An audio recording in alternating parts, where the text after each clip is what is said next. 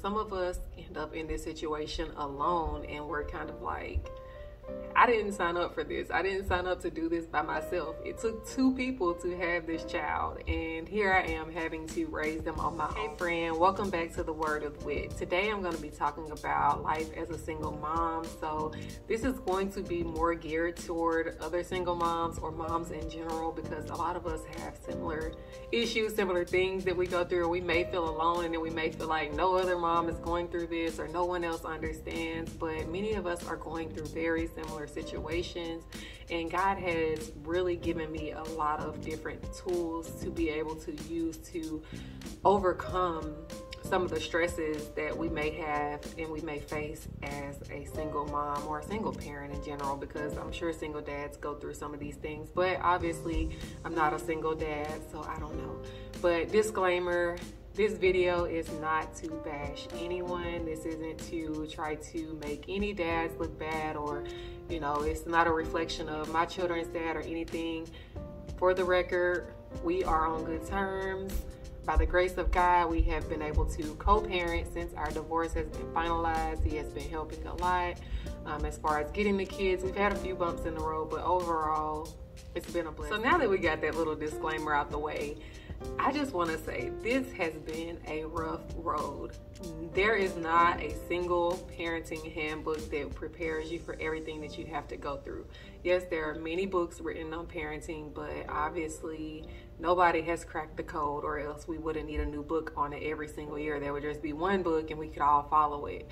And of course, whenever they come up with this one book and this one parenting style, and people try to switch to it, we learn 10 years later that it didn't really help because then we have children that don't want to work or feel entitled or they say too much of how they feel, whatever. So it's really hard to just know what to do as a mom and what really works. Should I gentle parent? Should I physically discipline my children? Should I put them on punishment? Like, what? How am I supposed to do this? Is my child crazy? Am I crazy? Like, am I doing too much? You know, all the questions that we go through as mom. And then there is the parenting side where some of us end up in this situation alone and we're kind of like, I didn't sign up for this. I didn't sign up to do this by myself. It took two people to have this child, and here I am having to raise them on my own. So I have actually experienced that. After me and my ex husband separated, there was a period of time where he wasn't getting the kids. He was still paying his child support, um, so that helped with the financial aspect of it. But there was so much more that they needed that I wasn't able to get from him, um, especially you know, having just help with them and having somewhere for them to go so that I'm able to do the things that I needed to do and really just having that help but overall, it pretty much came down to me and the people who were willing to help, which was like my mom and my stepdad. They helped so much um, through this process. But there was a lot that was still left on my plate because I am the one ultimately responsible for my children. So if my mom can't do it, or if no, if their dad's not there, I am the one who it's all left on. And there were times where I was just bitter, if I'm being honest. I didn't realize it. I thought I was just speaking the truth because I'm like, I didn't sign up to do this by myself. How am I here alone? Like, this is not fair. And seeing my ex husband take vacations, and every time we would have a conversation, just talking about all this stuff that's going on in his life and how he has this going on and how he has that going on, which is all fine and dandy, all great. But I'm like, why didn't you take the kids on vacation with you? Why don't you come and get them? Like it was hurtful because for me as a mom, like I couldn't. There's nothing that could keep me from my children. So seeing that and you know not having him here especially since we were married for nine years and he was pretty much in their life from the time i mean he was in their life from the time they were born up until we separated and even sometime after that it was like how could you not be here? How could you miss all of this? How could this not be a priority for you? And it was just hurtful. So i had a lot of bitterness in my heart and i know that women and men don't think the same and I know that just because I feel this way doesn't mean that he's going to understand and all the things, whatever. But during that time, I really struggled with bitterness. So, of course, when I started this journey, God had to uproot all of that. He had to get to the bottom of all of that. And He had to really show me that I could depend on Him. So it, it actually kind of started with me praying for a stepdad and me trying to be out there looking for another man to be the man of my household, to take the role of stepdad, take the role of husband, and to handle a lot of the financial responsibility because I'm like, I can't do all this by myself. But with time, God revealed to me that I'm not supposed to be doing it on my own, anyways. And if I get another man, which I was legally married, so of course he wasn't going to send another man during that time. But if I had got another man, I would just do the same thing that I did in my marriage, which was idolize my spouse. And it's not really fair to the husband in the situation because you're looking to him for everything. You're putting all your trust in him, all your faith in him, and it doesn't leave room for him to make a mistake. And it doesn't leave room for him to be human. It doesn't leave room for really much of anything other than me being let down because obviously they can't carry all that weight.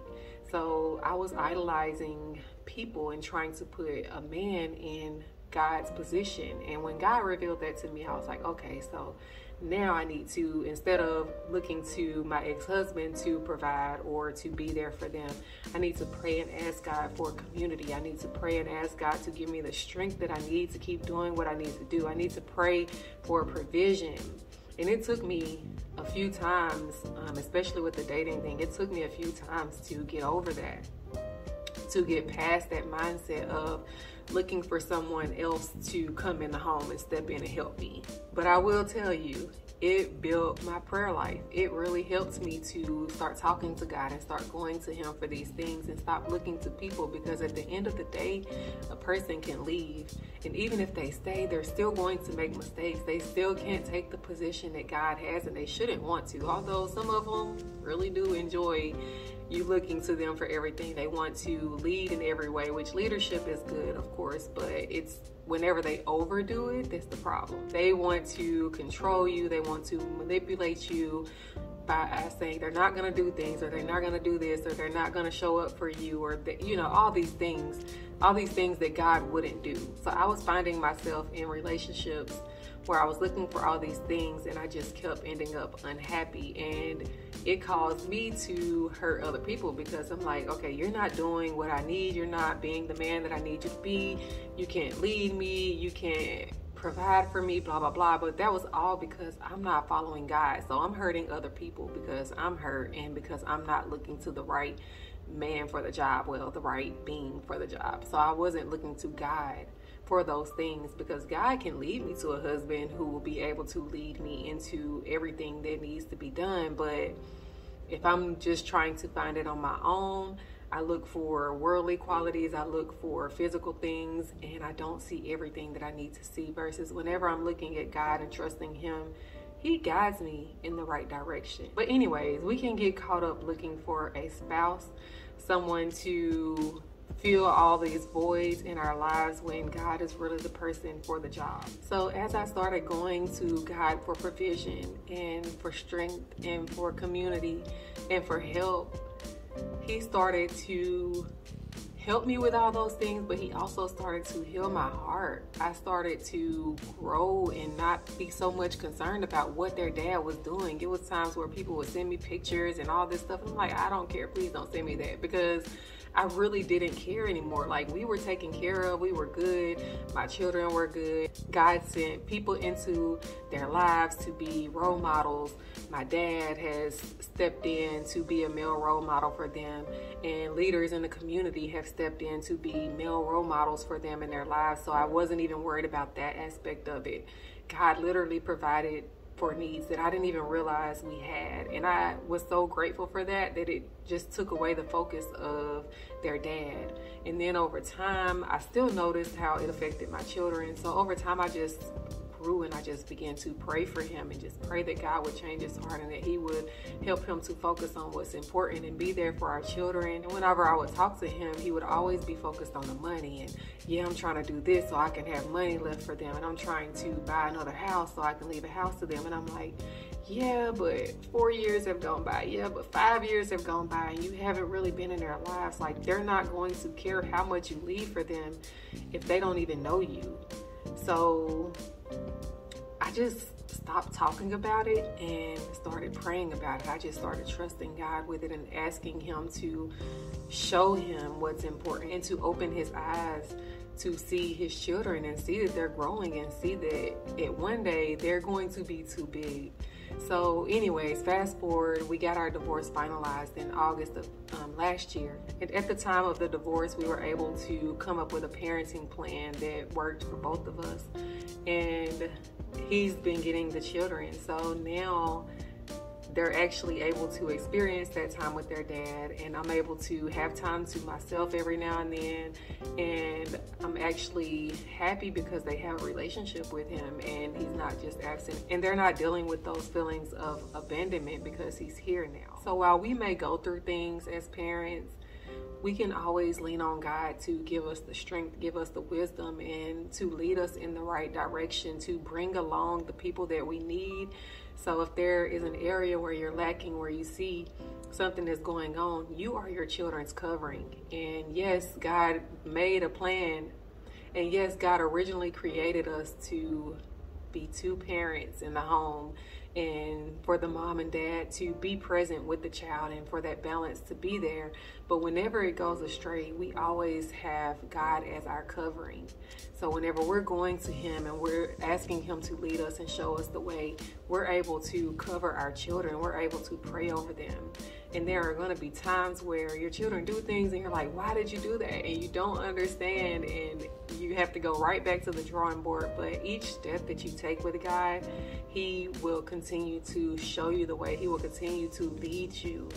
And he will continue to lead you to new levels of prayer as well. So, the battle that we fight is not carnal, we do not fight flesh and blood. It's the spiritual battle. So a lot of the things that we see manifest in the physical are a result of things that happen spiritually. So for me, there was a situation with my son last week, and I was like, what in the world was you thinking? And I gave him this whole speech, and God just convicted me afterwards like, okay, yeah, you talked to him and all that, but did you pray for him? Did you pray about it? And so, of course, I began to pray then, and God began to show me things and just reveal where, you know, there needed to be some prayer and some things that have been actually building up over the last few months since they've been going to their dads, where it's been a new transition as far as scheduling. We haven't been studying as much together. We haven't been spending time. There are times where they don't even get to go to youth night um, at church and fellowship with people their age and at their age level. So, yeah, all of these things happening and all of it kind of throwing our schedule off has really interfered with the spiritual growth of my family. So, God invited me back into prayer just to cover my family and to ask for the strength to be able to continue to lead them in the right direction and teach them up in the way that they should go and ask him for me personally so that I can know how to plan better because our schedule is changing. They their dad is on a rotating schedule with his off days so that means they go over there on different days every other week. So it's been really hard to really find a schedule that works but god is helping me in that and me praying over it i've already seen the difference. One of my sons has already been talking about god more. He's already been studying on his own time and having bible study with his friends and you know leaning into his purpose and asking me questions and all of that and we just I can just see the growth, put it like that. I can see the change. We're laughing more in the home. There's more peace in the home already. And this has just been a week since I realized and started back praying about it and covering my kids. So, as parents, we hold a position of authority in our children's life, not just physically, not just because we're their parents, but spiritually as well. We are their covering, and we have to go to battle for them spiritually because the enemy does not care how old our children is. If you read in the Bible, he killed all the newborn babies, the Hebrew babies, because he was scared of the Israelites growing too numerous and taking over. So he began to kill the Hebrew babies to stop them during childhood before they were even a threat. And when you look at Jesus' life, King Herod literally had all the children under the age of two murdered trying to kill the Messiah because he was afraid that his throne would be threatened. So the enemy doesn't care. He doesn't care what age our children are.